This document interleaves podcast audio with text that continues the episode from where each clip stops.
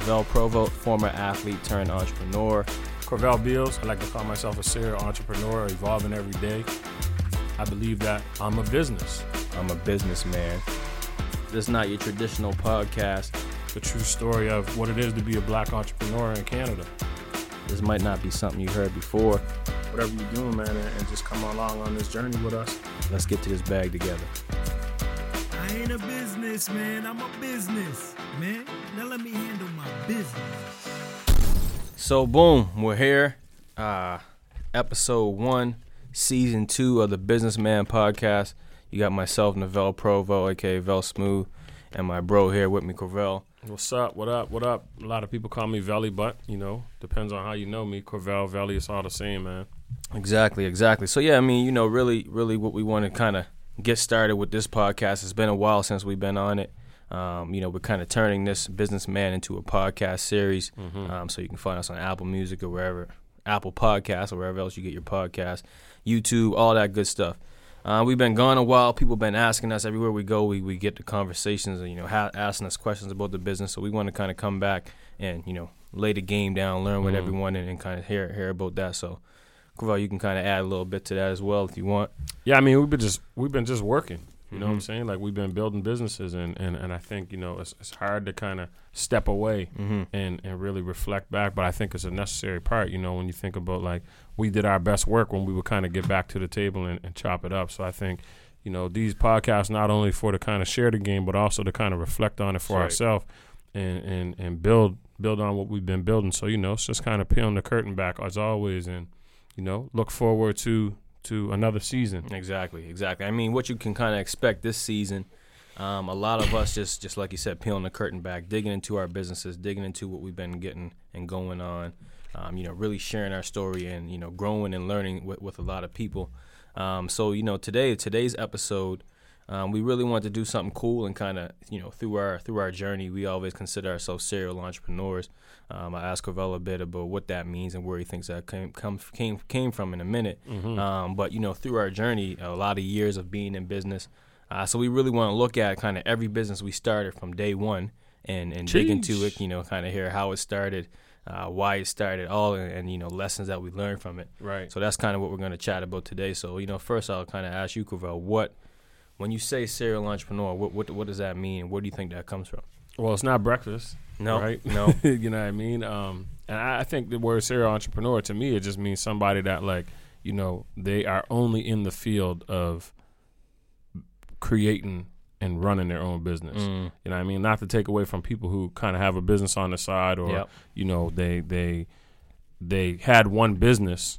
You know what I mean? But, like, serial entrepreneurs are people that are constantly starting, constantly creating businesses, constantly running businesses, more than one, yeah. more than two. You know what I mean? Um, I, I think that's kind of the, the definition that I take of it for myself is, like, you know, I have no intention on ever working for mm-hmm. somebody else. Mm-hmm. You know what I mean? Like, mm-hmm. I'm always trying to create or start a business. And, and that's not to say that I don't I don't want a boss or nothing like that. It's yeah. just this is the field that I'm in, and so this is what it is, right? Mm-hmm. No, I mean, I I can relate to that a lot.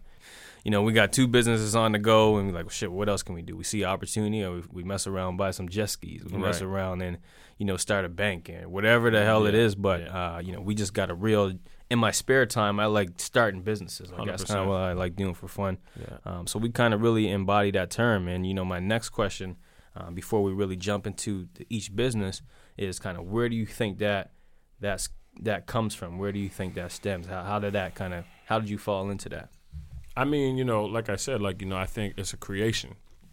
Um, it's creating, it's, it's taking something that isn't there and putting something there. And also, I'm mm. part of it, solving people problems, right? So, like, for me, you know, growing up in the family, um, I, I watched my dad be somebody who was a solver of problems. He mm-hmm. didn't even really always know it, but he solved a lot of problems. You know, th- he was a creator, very creative guy. And yep. so, I think just that natural inclination to kind of, like, solve other people's problems. And one of the differences, though, I always looked at, like, you know, the monetary value. Like, mm-hmm. you know, I, I think for me watching him do what he did, and then when I, I, I took it on to myself to kind of, like, just solving other people's problems, but I wanted to get paid. Yep. You know what I mean? Yep. So, like, putting the two together, I think that's kind of where that came from for me. Mm-hmm. You know what I mean? Mm-hmm. Yeah, and I can relate. You know, again, we're, we're brothers. Uh, we grew up at different times, but mm-hmm. similar obviously similar upbringings. Um, yeah, definitely with, with, with, with Pops, seeing him, he was all over the place doing a lot of different shit, from parties to James Brown dancing to wherever he could get his hands in. And he was really looking to help people, starting the North right. Preston Bulls organization. And, you know, for us, um, I think, you know, that, that need came from, you know, not having, not not not having the financial piece and, and really wanting that and seeing that mm-hmm. and, and jumping into it from there. And then, you know, another part, I think, uh, North Preston, we have a real entrepreneurial history, right? right? Dating back to, you know, when we first got here, we, we had, it was a it was a need. You know, we had no no other no other way to, to eat. Um, and I remember, like I said, a lot of stories of, you know, being young and starting businesses. I always tell the story of selling potatoes at, at work, at my mom's work, mm-hmm. um, you know, selling slingshots at school. And I've been thinking lately about working with Aunt Lola May. Right. right. So Aunt Lola May, she shout out to Aunt, Aunt Lola, Lola May, man, man, for sure. Hustle, selling man. Reeves. Selling Reeves. So, yeah, man, she would go yeah. in the woods, her, her and her husband, gather a bunch of pines, I think it is, and, yeah. and go from door to door in the south end of Halifax selling Reeves. So I was walking. I live in the south end now. It's crazy, crazy full circle. Um, but I remember, you know, that, that journey of mm-hmm. knocking on doors, each door, you know, and, and selling reeds. And, and through that, I kind of learned and understood business. And I learned that, okay, shit, if I hit one hundred doors, I'm probably going to sell ten. So now right. let's get more doors. Or right.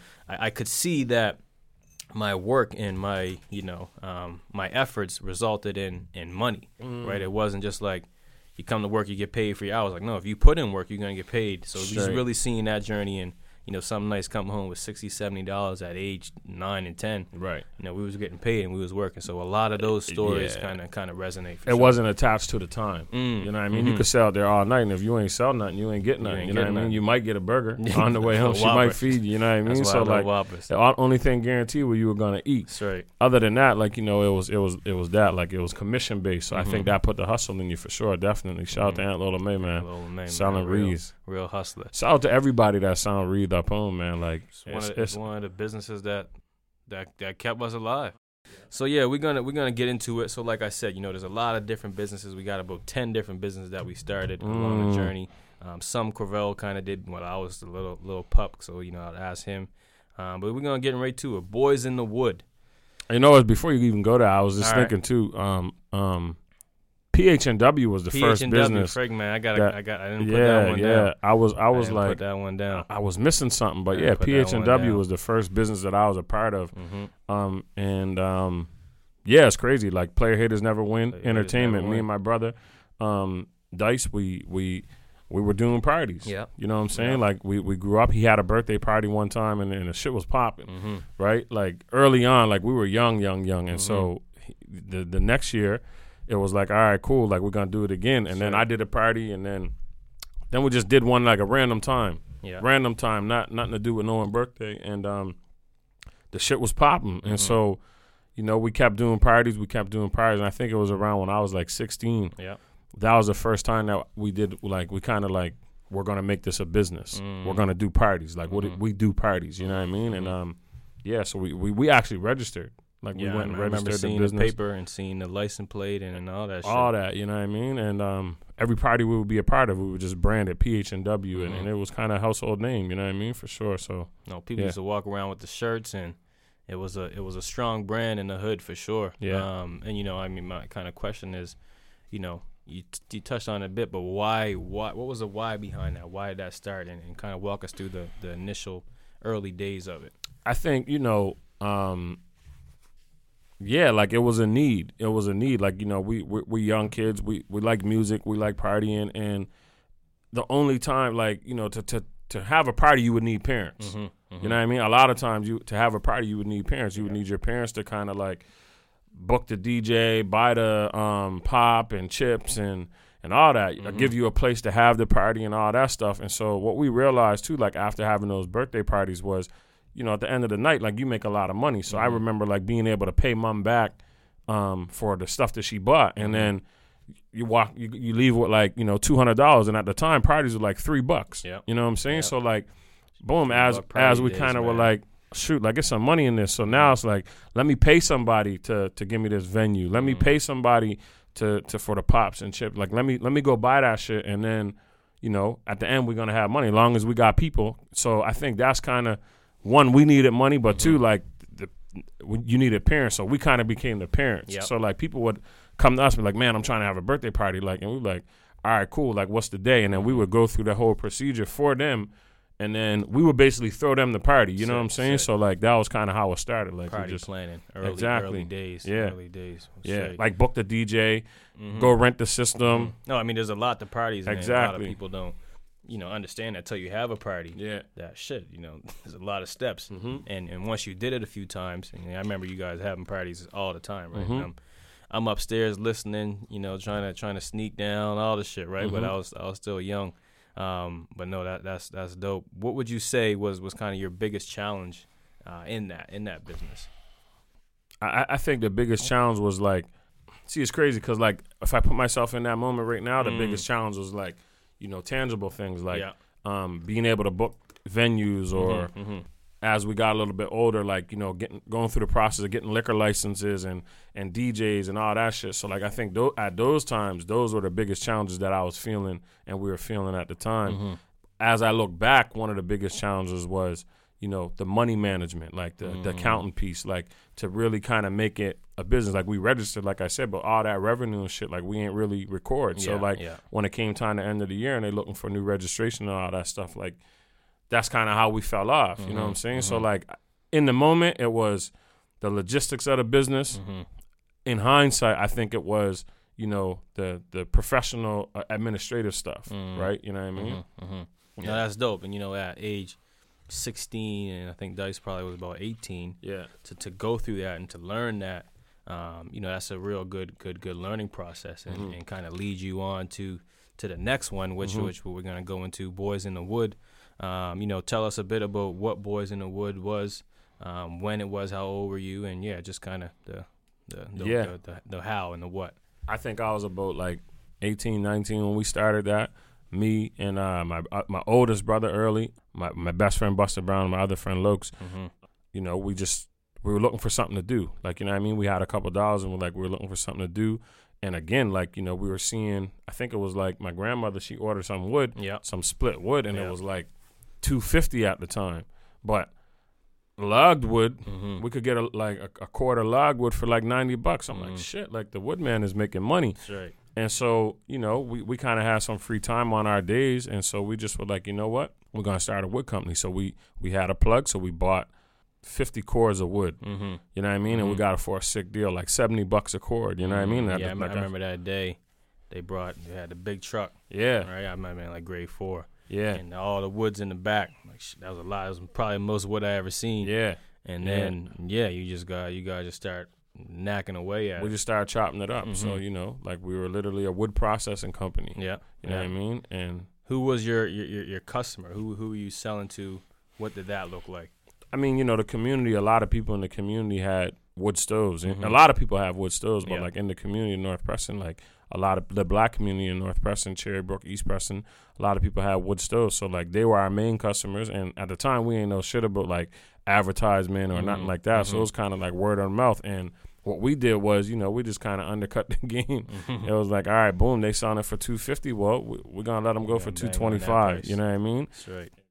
Quickly kind of tell me, what was it like working with, you know, your your, your buddies, your brother?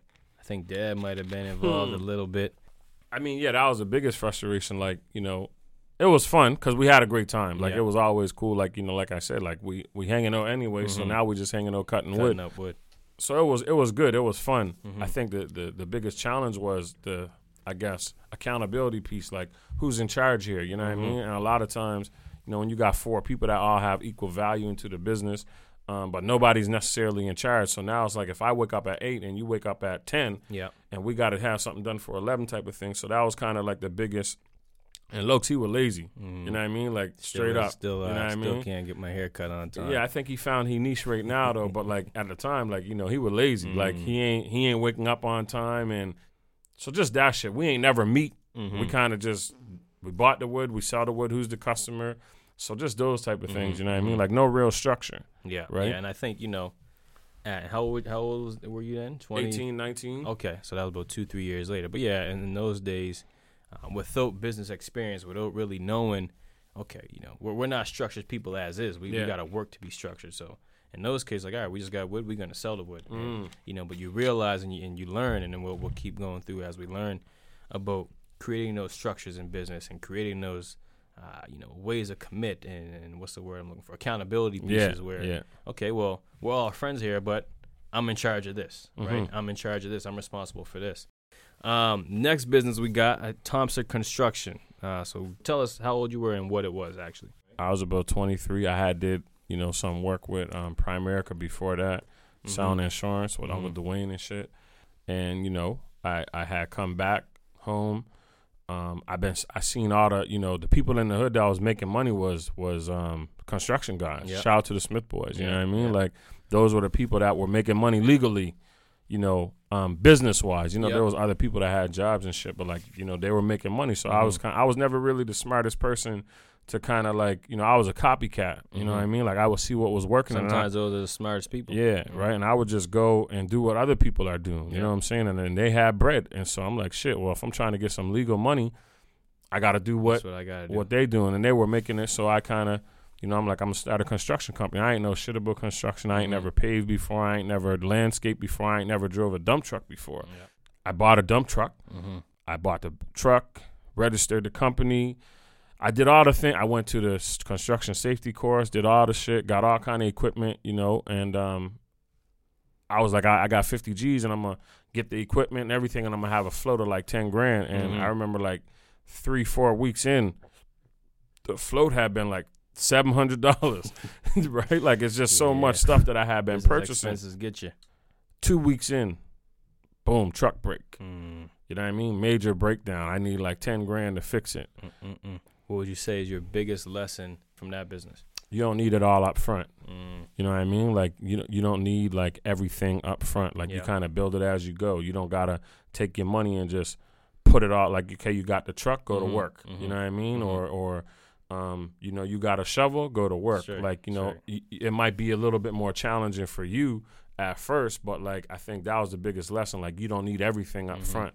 Make some money, get it going a little bit, and now when you see that problem that's occurring over and over and over and over, okay, now you can make that, buy that next thing to make it a little bit easier for you, right? And I think that's a mistake that a lot of people kind of starting businesses um, kind of fall into that that trap of thinking, you know, I need everything up front, whether mm-hmm. it's money or equipment, I need the business plan, I need every piece of it uh, before I get started, and, you know, really, we, we really learn what with business. It's just starting. It's just mm-hmm. going, and you know that shit. You'll figure it out as you go.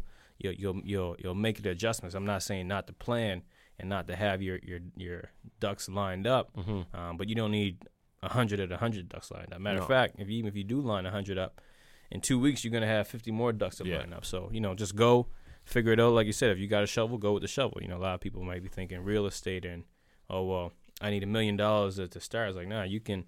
Start by using other people's properties. Yeah. You can, you know, start by immersing yourself in the space, and you, you really take some lessons from there. So, no, that's real dope. The, the next business um, is actually one of my businesses. Uh, so, Smooth Meal, Smooth Plan, mm. before Smooth, Smooth Meal Plan. Mm-hmm. Um, so, that was in about, I was in high school, so I was like seventeen, eighteen. twenty-one, thirteen. So, that's like two thousand thirteen. Yeah. So, you know, kind of how that started. Um, you know, if you know me, you know I played ball. Play high-level ball. So that was when I was down in at Huntington Prep in the States. Um, so when I first got to the States, I kind of put some weight on. Right? Mm. I remember that, that first year.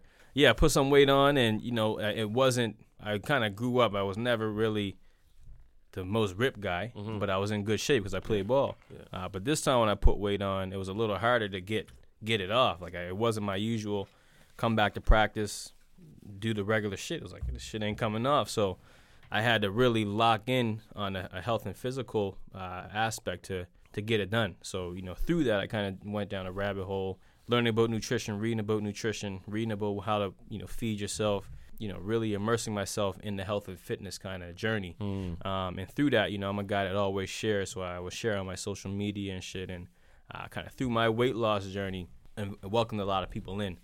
Um, so, you know, I remember the, the next summer or next, next year I came back to Toronto.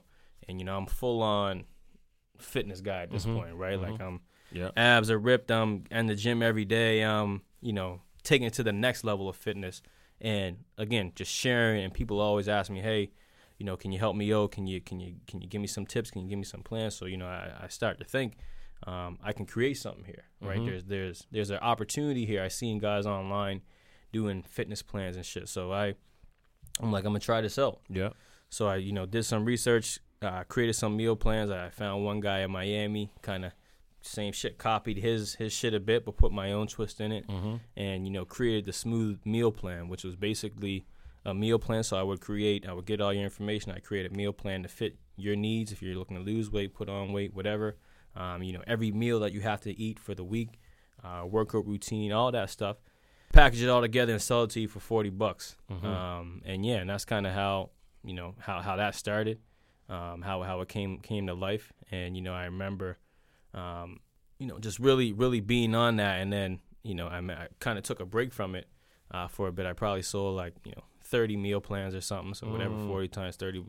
Made a good little money. Then I the, the, my ball season took back over. Yeah. So I had to, you know, focus back in on ball. Right. And then there was another summer, uh, maybe a year later, I was going to L A. I went out there to L A, trained with X for a bit.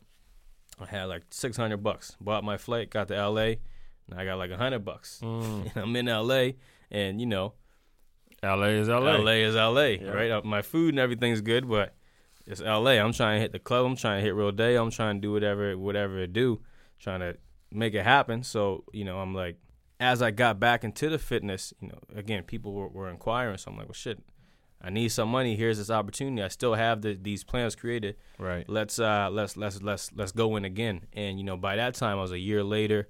I had a little bit more knowledge of how I built it the first time, what went wrong, what didn't go right, um, and yeah, rolled it out again. And then that summer, really, it really took took off. I probably made like three thousand, four thousand dollars that summer, just mm. as a sixteen, seventeen year old young man in L A. That was a smooth plan, and, you know, like I said, a big lesson for me there was I, I really got to understand marketing and mm. and, you know, that piece of the game of how I post and, and, and how I, you know, get someone to, to buy something. So I really started to use my personal brand and, and set people right. up in a way like, okay, today I'm posting the picture with me having abs. The next day I'm posting everything I ate today. Yeah. On Friday I'm posting here's how you here's how you buy this. Right. right? So I really started to learn from that side of things. Um, and I think, you know, that still carries over to, to today. So that's yeah. that's a smooth plan in two thousand thirteen. thirteen, thirteen yeah. The next business we got is, is something that we kind of did together, uh, crypto, mm. crypto, crypto world back yeah. in twenty sixteen, twenty seventeen, twenty seventeen, early crypto days. Well, well, mid early crypto yeah. days. New early, exactly, new era. exactly. New era. So yeah, I mean, you know. Tell us, tell start, you you can start off. Just tell a bit about how that came to life. What's your earliest memories of that? I mean, I think, I think you know, it's it's it's a bit of both. Like, you know, we did it kind of as an investment plan, mm-hmm. like for us. Just we're trying to put some bread in, we're doing it. But then I think, you know, the part of it that made it a business was when we decided that we were gonna, you know, hit up other people mm. um, and kind of manage their money for them. Yep. You know what I mean? And not like, you know, no investment manager. We were just hitting up the homies and yeah, like, yeah. we're like, all right, cool. Like, you know, here's the plan.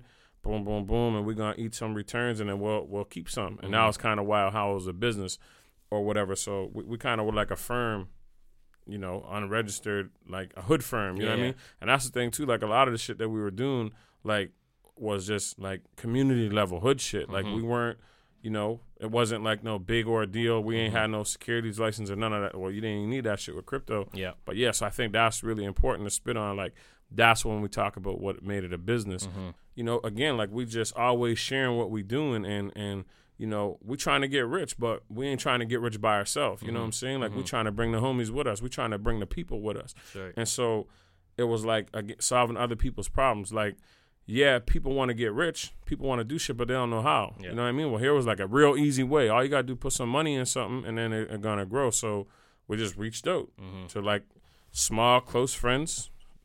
Do you want in? Here's what I did. Do you want to want in? Because if you go try to do it, you're going to get lost. Yeah. You know what I mean? Yeah. Remember like with your keys and all that shit? Yeah. Like it was like in them days. like No, in, in them days, it, yeah. was, it was near impossible. Like Corvell said, we went through the process of buying. But through that process, we seen how It was a lot of bullshit, right? And this is early Bitcoin days. You got to go to the machine. You got to have private keys. You got to have a, a private private lock. And yeah. It was a lot of shit that any regular person, um, you know, we, we were losing. We weren't getting lost. yeah, yeah. But any anyone else, it wouldn't be easy. So, yeah. you know, through that, we, as we started to share with others and, and want to bring others in, that was a conversation, right? So we wanted to create a, a like you said, a, a firm essentially mm-hmm. where, you know, we, we got two thousand dollars or whatever the amount of money was from ten to twenty people, and, yeah. and we started to invest it, yeah. right? Um, and, and yeah, maybe talk a bit about about that. How did we do that, and then kind of what did that that look like from the, the investment piece? I mean, you know, so yeah, we, we just were sharing what we were doing. I think that's one of our biggest kind of, you know, strengths is that we're just constantly sharing. Like, and, and, it's, and a lot of times when we share what we're doing, it's with no obligation. Like, I'm just sharing it. Like, mm-hmm. I ain't telling you to brag. I'm just sharing what I'm doing. Like, yeah. you should, you should, like, this shit was working, so mm-hmm. you should try this out. Like, mm-hmm. and so, you know, again, like, people want to be a part of shit and they want to make money. So, you know, we, like I said, I just hit up a couple people like, yo, boom, you trying to get some bread? Give me two G's. You yeah. know what I mean? Yeah. And and I think, you know, not to say my influence, but, mm-hmm. like, I think my, my integrity, like, and I have proven time and time again sure. that, like, I'm a stand-up person when it comes to money. Like, you know what I'm saying? Like, mm-hmm. especially with the homies and shit. Like, you know, and this is crazy. I, I'll touch on this early on, mm-hmm. like, early on in my life. Like, you know, I had this on foolish shit with, with, with my, my, my, my closest homies mm-hmm. when mm-hmm. it came to money. Like, you know, we, we got some money together. I kind of used it, thought I could get it and get it right back. Mm-hmm. And I, I learned that lesson early. You know what I mean? What it's like to burn other people. Yeah. And being the person that I was, like, my integrity, like, I bust my ass to get that money back. Sure. But I had to go through so much shit. But I, I, it was one point where I had to look my friends in the face and mm-hmm. tell them, like, yo, I spent the money. I don't got that. You know what I mean? So, like, I had learned that lesson early. Early. Yeah, like, you know what I'm saying? That, I had learned that early. lesson early. I knew what it felt like to disappoint other people. Mm-hmm. And, and I ain't never wanted to feel that no more. You know what I'm saying? So, like, in that, like, I had I had really focused on becoming a person of integrity and, and, and being a man of my word. And yep. so, you know, that reputation preceded me. And and so when it's like when I holler and I say, yo, like, you trying to get some money? Give me two G's. Like, you know, the, the homies, they just, they throw it. That's right. And so we, that's what we did. So I had a couple extra dollars. Yeah. So, you know, I had tapped in a little bit. So, yeah, it was, I think it was twenty and then yeah forty. So sixty total. Yeah, yeah, yeah. Right? So, yeah, sixty and you put some in. And, you know, at one point when crypto was doing this, this stupid thug dizzle, that sixty turned into about four hundred thousand. four eighty four eighty right? Yeah, so we were sitting on we were sitting on close to five hundred mm. and, you know, had the people paying back. So I remember that, you know, those time, I remember it was um, New Year's Eve and I'm I'm counting the eggs before they hatch. Yeah. You know what yeah, I'm saying? Yeah. I'm I'm doing my math. Navelle. I'm doing Millionaire my math. Navelle. I got one hundred thousand coming. Yeah. So I'm at Baton Rouge New Year's Eve. I'm mm. I'm eating well. I'm doing it big. Boom, boom, boom, boom. Living lavish, thinking lavish, and then crypto win- winter, February, yeah. January eighth. January was eighth the, was the top. We had started a second fund, and that's what's crazy. Like, it's like, all right, cool. People's hitting us up, like, I'm trying to get in, I'm trying to get yeah. in, and we were like, nah, like we we got this thing going mm-hmm. on. We had decided Christmas we were going to start a second fund. Yeah. And lower know, entry fee, you know, yeah. for, for some of the other people that exactly. have been hitting us up, and yeah, and right. yeah, that so that happened. What happens after that? The shit started hemorrhaging. Yeah. Right? Yeah. It started hemorrhaging, like, you know, and it's crazy because, like, we, we had just started the second fund. I was really big believer in crypto. Mm-hmm, mm-hmm. You know what I mean? Like, I was basically, like, putting myself through college at the time, like, sure. learning the shit that I was learning. January eighth, shit started hemorrhaging. But what we what we did was we were, like, we were so believers, like, we were doubling down. You know mm-hmm, what I mean? Mm-hmm. Like, we're like, all right, shit, like, this is a discount. It's a discount. We're going to you know buy I mean? more. Hold right? on for dear life. Exactly. So it kept dropping, yeah. and then you ain't got no more money now to buy no more, so yeah. there's no more discount. Now it's just you looking at your money drop. You're just trying to just trying to see it come back. And I remember, you know, we checking, because in the early days, we checking every day. It would be days we making ten thousand dollars or we made twenty thousand dollars yeah. a day. We were having mm-hmm. twenty thousand dollars days, and then, you know, after that January eighth day, you looking and it's all red. twenty thousand dollars loss. You done lost twenty thousand dollars. You done lost thirty thousand dollars. You done lost forty thousand dollars, fifty thousand dollars. Stomach checks. Right? And, I mean, we went all the way down. I think from that original fifty, we might have got to like fifteen. Yeah, twelve. Twelve thousand dollars. Twelve, man. From the original fifty that we put in, but from unrealized gains of four hundred and eighty thousand. Yeah. Right. So we could have sold it at four hundred eighty thousand. We actually had a convo. He, you know, and Corvell always says it was me. But, uh, yeah, I said, let's go to a million. We mm-hmm. don't stop until we get to a million. He was but, on that young boy shit. You know shit. What I'm saying? But anyway, we we, we, we, we we took that L. We went to twelve. Um, but there was a bounce back. So we, we paid some, a lot of people out with yeah. our own money, right? Yeah. We give them kind of their original, sometimes even more than, than it was worth. So, because yeah. that was a big piece of, like you said, that integrity. And mm-hmm. we put our name on, we believe in this. And, yeah. and, you know, it was hard to look people in the face and say, well, that money's gone. Yeah. So, you know, we... We paid those some some stuff there and, and, mm-hmm. and talk about that that bounce back. So what what and we'll keep it a little bit brief, but what was that next step recently when, when we kind of seen that crypto come back to life? I had deleted all the apps. You know what I mean? I deleted all the apps. I, I ain't even checking no more. Like I ain't even really pay attention to crypto. I just knew that it's either gonna go to zero or it's gonna go back up. Mm-hmm. You know what I mean? And one day, you know, you start seeing like the ads, like, you know, crypto, they do a real good job. Like the crypto space, they start pumping. And, you know, you're seeing ads here and there. You start seeing different people posting about crypto, like newbies, I call them. You know what I mean? Mm-hmm. And I'm like, oh, okay, what's going on? So one day I just tapped in. I remember we had like those tracker apps which just tracked all our coins. Yep.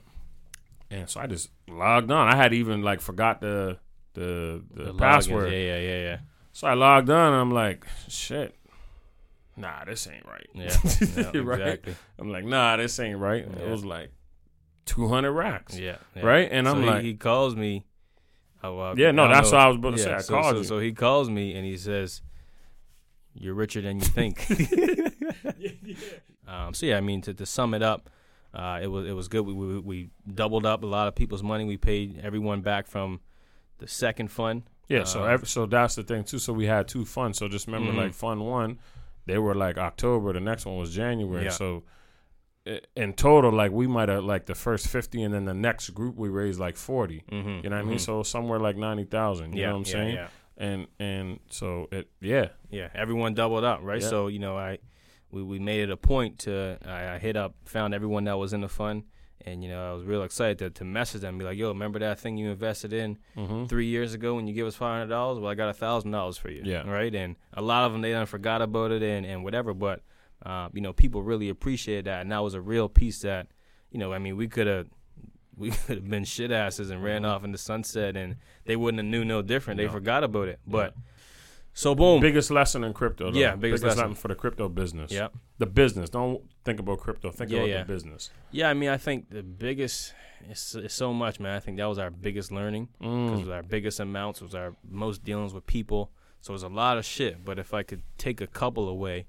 I think that in, that lesson we learned recently with the integrity piece was yeah. huge. Yeah. Um, but I also think, you know, not trying to not trying to win the race and not trying to win the race on the first lap. Right. Right. Straight. Right. So it's like, okay, frick, yeah, That's we big. had we had four hundred. Okay, cool. Let's pull two hundred. Mm-hmm. And boom. And now let's take that two hundred and keep building. But, yeah. you know, we were going for, well, I was. yeah. I was going for the fucking boom. Yeah. The super win. And it's yeah. like we can we can. marginalize that win. Yeah, I mean, you know, those two, I think, were like the biggest mm-hmm. lessons. But mm-hmm. just to kind of add something different, I think, and I think this was real valuable, that was something that we did. Mm-hmm. Um, and we ain't know to do it, but we just did it. And mm-hmm. I think in hindsight, um, you know, dealing with professionals. Oh, yeah, yeah, yeah. I think sure. that that was a big lesson for me. Like, it, that shit's real. Like, when they say, like, go get you some professionals, that's just real. Mm-hmm. You know Get what I mean? People that are doing what they're supposed to do and know how to do it. Yeah, like right? they doing what they, they're doing the thing. They, they do, do the thing. Yeah. So, like, that was huge because, you know, like, without, like, Mike and, mm-hmm. and, and, and Sam mm-hmm. and um, Frick Devin at the time, yeah, like, there was yeah. a couple dudes, man, that, like, they were, like, they straight developers. Like, mm-hmm. these guys, is, is they develop, mm-hmm. like, tech. Mm-hmm. And, um, you know, being in conversation with them allowed us to eliminate a lot of the fluff. So, like, I think, you know, the integrity piece um, and the, you know, post summit, don't win the re- don't yeah. win a t- uh, don't win a twenty mile race in the first lap, the first lap, and then dealing with professionals. I mm-hmm. think those those were like some of the biggest lessons and oh, huge, huge huge life lessons for those sure. Huge. Um, going right on to the next uh, Smooth Meal Prep. So Smooth Meal Prep is our is a business that we're in now. I uh, got the shirt on right now, Smooth Meal Prep. Started in about two thousand eighteen, and then really how that started, it was kind of a um, a little bit of a, a continuance from Smooth Plan. Mm. So I kind of already had the meal plans and things like that, but but my mom, shout out mom Karen, she was making smoothies for people. She was making meals for, for us. Um, and, you know, she wanted to, you know. She's looking for a second job. She was job. looking for a second job. She was yeah. looking for a second job. So we kind of bridged the bridged our two brains together. Um, you know, started making meals for my for myself and, and Corvell and Dad, posting those meals on social media, getting the word out. Um, and, you know, we really seen that there was a real opportunity here. It was, mm. didn't really exist in Halifax. Um, there was a lot of opportunity to, to get this rolling. Um, and, that, and that's kind of how it started. Can you talk talk a bit about that that start and and, uh, and the why behind that? Yeah, I mean, you know, for, for me, it was just trying to help my mom. You know what I mean? Like, I had watched this woman, you know, not to go too deep, but, like, I had I watched her work her ass off mm-hmm. my whole entire life. Yep. You know what I mean? I don't, I don't know nobody personally that worked harder than her. Mm-hmm. Um, not even me. You know what yeah, I mean? No, she, and, she and, don't stop. And um, I had watched this lady work her ass off forever, and I had watched her work second jobs all the time. Like, she she just would, she wanted a trip, she'd go on second job. So at this juncture in her life, she was about to do her regular thing. It's, I'm I'm looking for another job. I'm going to get another job, my second job. And I used to hate that shit. So I'm like, man, you need to start a business. Mm-hmm. So, boom, like like you said, you, you were at the same time. It was Saint Mary's doing your thing, trying to get a little bit of bread on the side, but you were really trying to get back in shape. So it was mm-hmm. like, all right, cool. This was just a good link up. But I think, you know, just for me, for the why, it was like I was just trying to help my mom. Yeah. For yeah. me personally, right? That's right. That's right. And yeah, I mean, that's kind of how, how it started. And, you know, to to, to say what we do, uh, you know, we're a healthy meal delivery service. So we provide and deliver healthy meals to your door, um, really focusing on fitness and helping people stay on track with their fitness goals. Um, but a big part of that as well is, is community, and we might touch on that a bit. Mm-hmm. Um, but really providing jobs in our community, in the North Preston community, in yeah. the Black Nova Scotian community.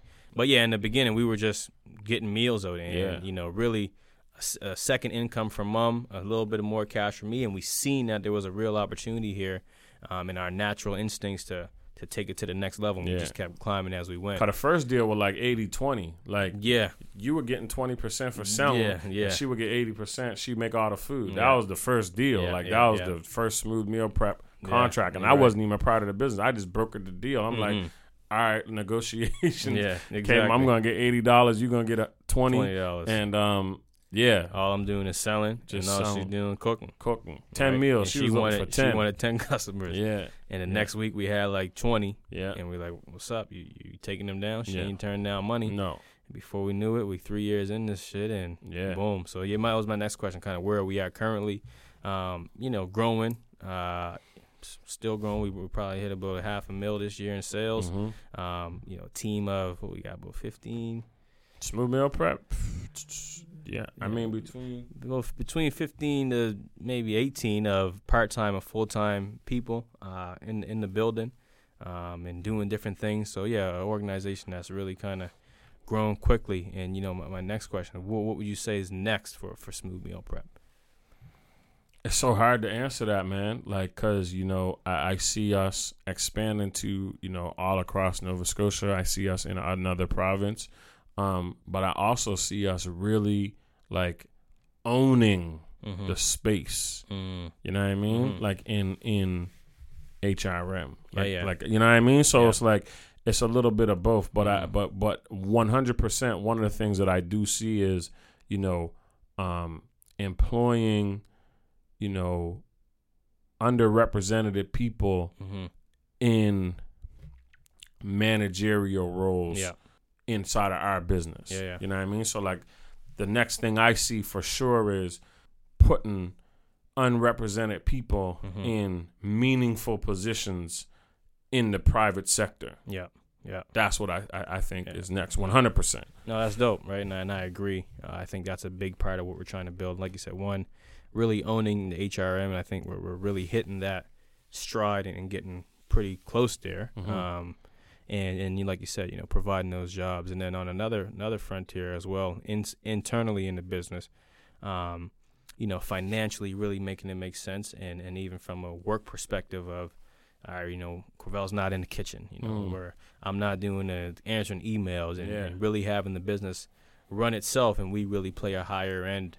Uh, rules. Because so at this point, I'm ready to go back to cutting wood, bro. Like, yeah. I'm telling you, the kitchen, kitchen to every no chef, to kitchen anybody no that joke, work man. in the kitchen, man, listen, hats off to you. Um, you know, if you ever see me downtown or anywhere, I'm going to buy you a drink. No bullshit, because, sure.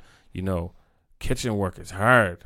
It's hard work. Mm-hmm. Man, it's hard work. Yeah. And that's a good segue to our next business. Um, you know, knowing how hard kitchen work is, we decided to start another business uh, in the kitchen, mm-hmm. R and B Kitchen. Mm-hmm. You probably heard about it. Mm-hmm. Uh, you know, we consider ourselves, and, and, you know, kind of the, the streets labeled us the number one soul food, Caribbean food spot in Canada. I mean, not Canada. Canada sorry, that went too far. Not yet. Maybe, yeah. though. I mean, but in, in, in Nova Scotia. Honorable for, mention. Honorable, honorable mention. Nova mention. Scotia for sure. Yeah. Um, so, yeah, I mean, talk a bit about how that started. Our R and B Kitchen, you know, it started just us doing what we do. You know, mm-hmm. we here. We, we have Smooth Meal Prep. We had just got our own space. Yep. We're running two days a week, Sundays mm-hmm. and Wednesdays. The other days is just a open. free kitchen, open. We're trying to get paid, mm-hmm. right? So we're like, you know what? Like, let's, serial entrepreneurs. Yeah, let's put. We got an opportunity here. Let's put some meals out. You can talk a bit about the name, but I think that's really what started. It mm-hmm. was like Smooth Meal Prep. We have been bootstrapping. We've been just building the business. We ain't getting paid. We ain't mm-hmm. making no money. Mm-hmm. Like, we making money, but we ain't taking no money, right? Yep. So like, you putting all this time into this business, but you ain't getting no money. So we're like, you know what? Like, bro, like, we trying to get some money. So like, we need to do something else. Mm-hmm. And we were like, we got five days out of the week that we're not operating this this space, this professional kitchen that we done created. Yep. Um, let's get some bread and let's put some meals out. And so that's kind of the how mm-hmm. we got to the next level, like, oh, what are we going to call this shit and all yeah. that, right? So you can hit that. Yeah, and I mean, that's like you said, that's, that's kind of how it started, uh, just opportunity. And, you mm-hmm. know, again, our minds, we kind of downplay things or see, see things smaller than we might actually make them in. But then we start going big. Um, so, yeah, we're like, all right, we're just going to make some meals on the side. Ray Mai, uh, Ray Mai Dorrington. Yeah, she she's a great cook, can make a lot of food, make a lot of different meals. And uh, she was always cooking food and, you know, Caribbean food. She lived in Toronto and all that. So we're like, all right, we, we could do something. You know, people love this kind of food. This, we always kind of wanted this kind of food around here. Mm. Let's roll it out. Yeah. So we rolled it out. I don't know. I started thinking about what we could call it. And the the name R and B Kitchen first, I wanted to call it. We all we all love R and B music, so I wanted to go in the R and B space.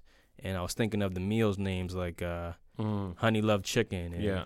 Killing Me Softly, or Cornbread, cornbread that came yeah. later, and um, just basically uh, Let It Burn Lasagna, yeah. right? All kind of names around R and B music, and then the name R and B Kitchen came came to life. Yeah. Uh, so I remember just having conversations, just hitting an idea off of people and.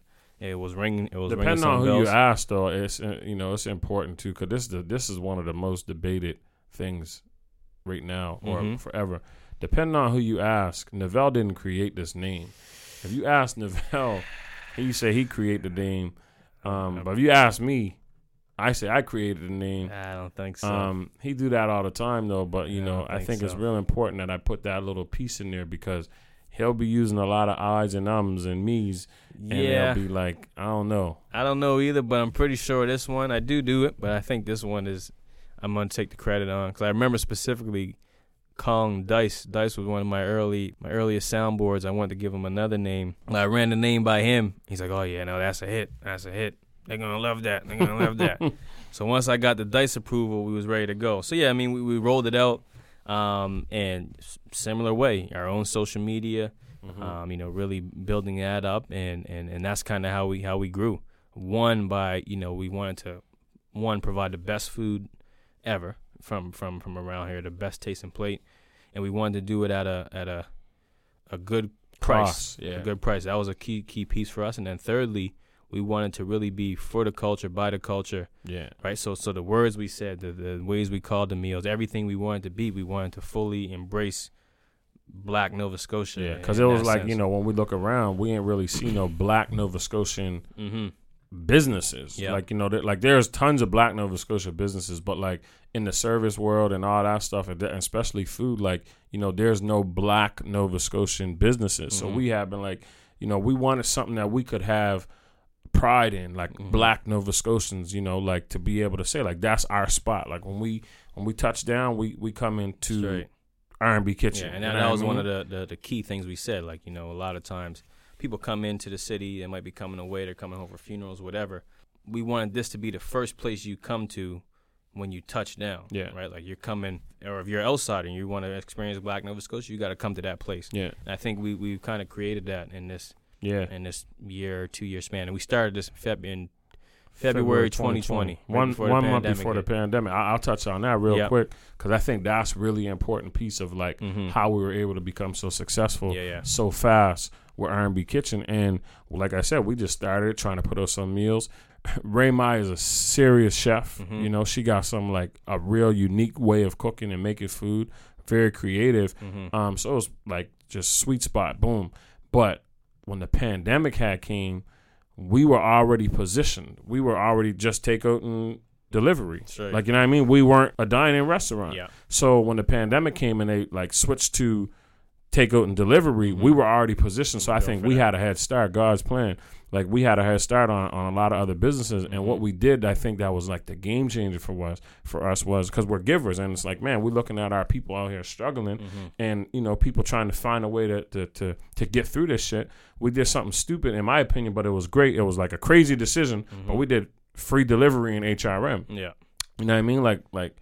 Free delivery and H R M, and then we even had to start track because people were calling like from Bedford oh, and Bedford, shit, right? Nah. So like and Springfield and all that crazy shit. But yeah. like we were like for yo, one meal for one meal, and it Man. was like it, logistically it just didn't make sense. We took that shit on and mm-hmm. we we did it, and I think that was the game changer for us. I think yeah. that was the thing that like you know not only people felt like like man like man really mm-hmm. that's what's up. It was one of those. Are you sure? Mm-hmm. And I think.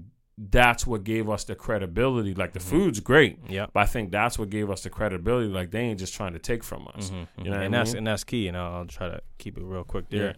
Yeah. Um, but yeah, a, a big piece of, of a lot of that. We did a lot of stuff like that, from the the cost to you know when we were giving you a plate, we're filling the plate up. Mm. We want you to say, man, they give them way too much for yeah. this price, and it's that good. We wanted every piece.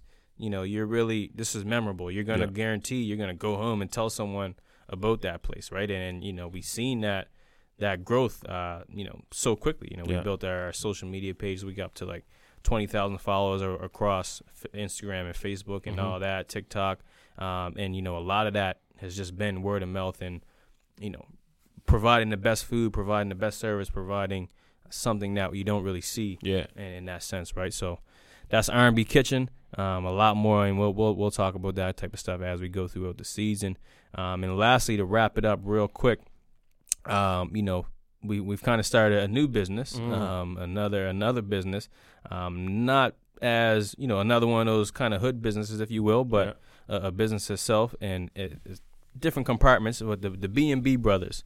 Right, so yeah. the B and B brothers, me, Corvell, and Dice, yeah. um, we kind of pulled together a lot of stuff. So we own a couple cars. Uh, we own a, a couple jet skis. Mm-hmm. We got a tent mm-hmm. that we rent though. So if you got a wedding, we'll come and, and get get your tent set up. We got jet skis. We'll drop it off to you.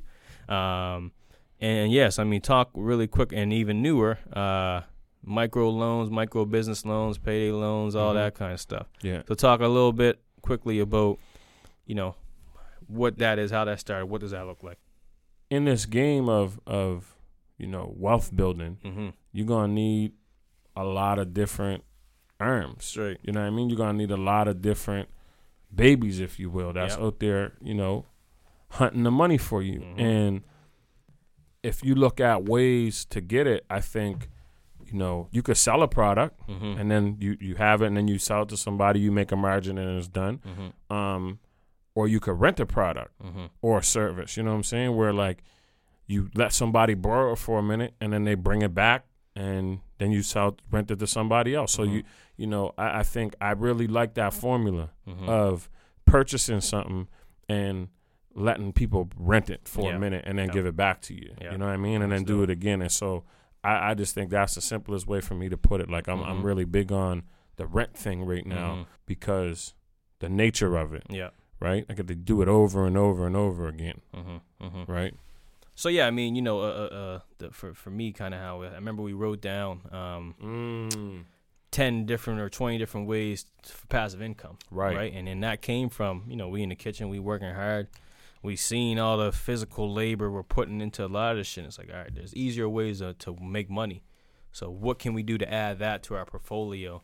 And, yeah, we wrote some shit down and, and yeah, different opportunities came. You bought a tent. Um, we we seen some jet skis for sale. Mm-hmm. Uh, the jet ski store is pretty pretty cool. Quickly, I'll talk. Uh, I was looking for we were looking for jet skis to buy for our own leisure, um, and through seeing that, you know, they weren't available. They were sold mm-hmm. out, COVID or whatever. The chips, they were sold out till like next year. Um, so I'm like, well, that's strange. And then I looked around for places to rent. You couldn't rent them. So automatically, the opportunity that I, that I see. So I made a quick uh, fake ad on Facebook. Found yeah. a guy in, in the States, took his took his pictures, um, put it up saying, hey, we got jet skis for rent, two hundred dollars. What's up? Yeah. And got like two hundred messages, no lie, in yeah. like yeah, a span that. of two days. So I'm like, all right, call Corvell. I'm like, yeah, this is real. We got to find some jet skis. We found some, bought them, brought it to life, right? And, you know, so similar with the with the, the tent. You know, one day Corvell just, he always was saying, we got to rent this out. I'm like, eh, I, didn't, I didn't know, I didn't think people would spend six hundred dollars on a tent, but I didn't, never rented a tent. Right, right, right, right. So we finally got it up. I'm like, all right, I'll take some pictures of it, took it up, put them on Facebook Marketplace. And yeah, so between the tent, I like to talk numbers because I think it, it just gives a sense, and we open and we like to share. Mm-hmm. Between the tent and the jet skis, I checked my notes, but we probably did about maybe eighteen. Right. About eighteen thousand in revenue yeah. this summer alone. Right. From right? like June. June. First. From yeah. June. Yeah. Right. And that's what the jet skis was broke down a bunch. The tent, you know, we didn't have a schedule, all kinds of shit. Mm-hmm. Right. But just simply having the, the items, right. being able to rent them, and Facebook Marketplace is real. If you got an idea, get it on Facebook Marketplace and get it popping because that shit is uh is real. And yeah, something so simple as that, you know, we've been able to, to, to, to eat off of. And, you yeah. know, the plan moving forward is to remove even more of our time, right? So next summer we want a crew of yeah. guys that can go set the tent up, yeah. right? We call them, hey, go to this place, set it up. Boom, the tent set up. We eat, right? They get whatever their their cut is, we get our piece. Jet skis, whatever, right? And, you know, similar with, with the car, that's little to no work, right? It's yeah. who who do you need a car? Okay, well, obviously there's work when it, when it's breaking down and shit, but right. the car is driving. We're yeah. we're not doing anything while that car is driving, right? And, you know, we're able to. To, to eat off of that, yeah. right? So quickly, just just chat about that that passive income piece. Yeah, I mean, I think, you know, how we even got, like, again, we were working hard in the kitchen, mm-hmm. but I think the key component was we were doing books and boxing with the little homies. Mm-hmm. And, you know, mm-hmm. Trev had come one day, mm-hmm. and he tapped us back into Rich Dad, Poor Dad. Like, mm-hmm. you know, so that's one of the first books that I read front to back ever. Mm-hmm. Um, greatest to me, like, outside of the Bible and shit, like yeah. for me, that was like my big, like that was one of the greatest books I read. Mm-hmm. Um, I ain't even read the whole Bible, but you know, I, my grandmother, would, God bless her soul, she'd be real pissed yeah. if I ain't say that. Yeah. But long story short, he tapped us back in. We were playing the Cashflow quadrant game. Mm. You know what I mean? And I remember we had a whole day, like we were just trying to figure that shit out, like get it up online or whatever. We were playing it, mm-hmm. and it was cool. But I had went home and played it, and. Every t- I remember I remember yeah, I telling you like yeah. I lost the game like fucking seven times, bro. Mm-hmm. And I'm playing this shit like and I'm trying, trying to win. To win. It's just me and the fucking game. Like yeah. I ain't even playing with nobody else. Yeah. And I kept losing. I'm like, what the fuck's going on? Mm-hmm. Um, and um, friggin' then one day I won. Yeah.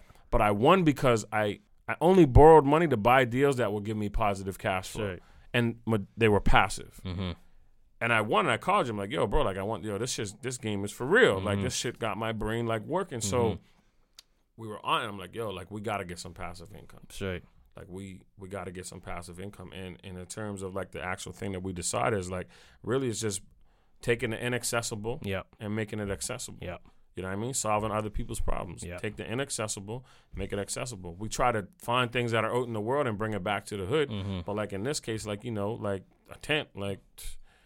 It's hard to get them. Yeah. You know I mean, yeah. the only play, there's only one game in town. Yeah. And, and, and then if you want it, you got to spend three thousand dollars to buy it. Yeah. Right? And even to rent. It's it's expensive and it's, yeah. it's hard to rent. So, you know, and, and overall kind of the, the game plan with the with the rental link is what we're talking. You know, mm-hmm. we th- that's kind of our next plan and our next to turn that into really something. So, you know, right now we got the tent, the cars, the jet skis, whatever.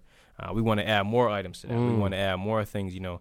Items that, you know, you might need an excavator for right, a day. Right, right. You're not going to go buy an excavator, and mm-hmm. there's not too many places you can rent an excavator, I'm not sure. Or there's, there, because I don't know, there's a barrier, there's a gap, right, there's a right. there's a market where we can market that to people. Um, so, you know, overall with that, you know, really creating that, that website, that place where you can come to and rent a bunch of shit. Uh, yeah, that's kind of our, our, our next, next, thing, next sure. thing that we're really looking to build. And there's a bunch of other next things, and we'll we'll keep tapping into that. But yeah, that, that wraps it up, man. That wraps up oh, I don't know, however many businesses we, we chatted about today.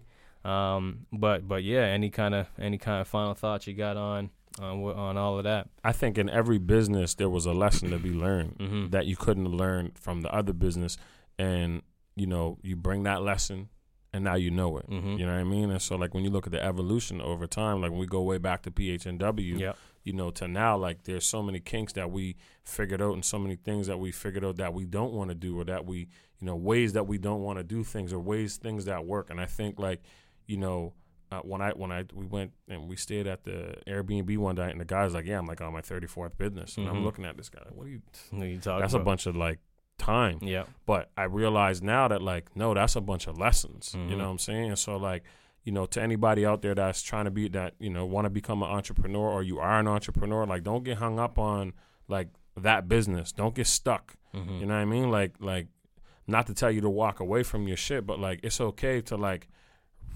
Reconfigure and like yep. you know what I mean, like go in a different direction. I'm I'm not telling you make a habit of it, mm-hmm. you know what I'm saying, because like, you know, uh, I was watching a podcast and dude was like, nah, like you want to stay in that area, yeah, you don't, because yeah. now you gotta go make new relationships, mm-hmm. you know what I'm saying, so you want to stay in the area. But what I will say is like everything got a lesson. Yeah, if you if you if I look at my life in business, everyone gave me a new lesson that brought me here today. Yeah, so you know I think it's important for people to understand that, like, you know. It, yeah. It, and yeah. I would agree. I think, you know, that that piece, and for me, is to, to see the growth, mm-hmm. right? And that growth only came from doing one after the other. Yeah. Um, and now we're at a place where, okay, our businesses are the best they ever been, yeah. right, between the, the two main businesses. And uh, because at each step we, we learned and we, we, we figured out the pieces. Mm-hmm. Um, and, okay, the next businesses and, and these businesses, as they continue to grow, will be better. And we're learning within these businesses. Uh, and, you know, ultimately for me as well is just, like we always say, go. You know, you mm-hmm. hear the, the, the whys and how these stories started. It wasn't no miraculous shit. And it wasn't no, we didn't have a million dollars. It was just an idea, a mm-hmm. problem needed to be solved, and we went for it. Um, okay, yeah, sometimes they failed. Sometimes they didn't work. Sometimes yeah. we lost. Um, but through every loss, there, you know, cliche, there's a lesson, mm-hmm. and it got us to this point today that we still got more learning and still more to go. Um, but yeah, that, that's it. Thanks for tuning in. Episode mm-hmm. one. Uh, like I said, you can find us anywhere, any podcast, subscribe, all that stuff on YouTube, uh, Apple, Apple Podcasts, Spotify Podcasts. Uh, but yeah, this is season two. A lot of these kind of episodes, just really giving the game, sharing the game, opening up our stories. And thanks a lot for tuning in. one hundred percent. See you next episode. Let's keep getting the bag. Boom. Said it.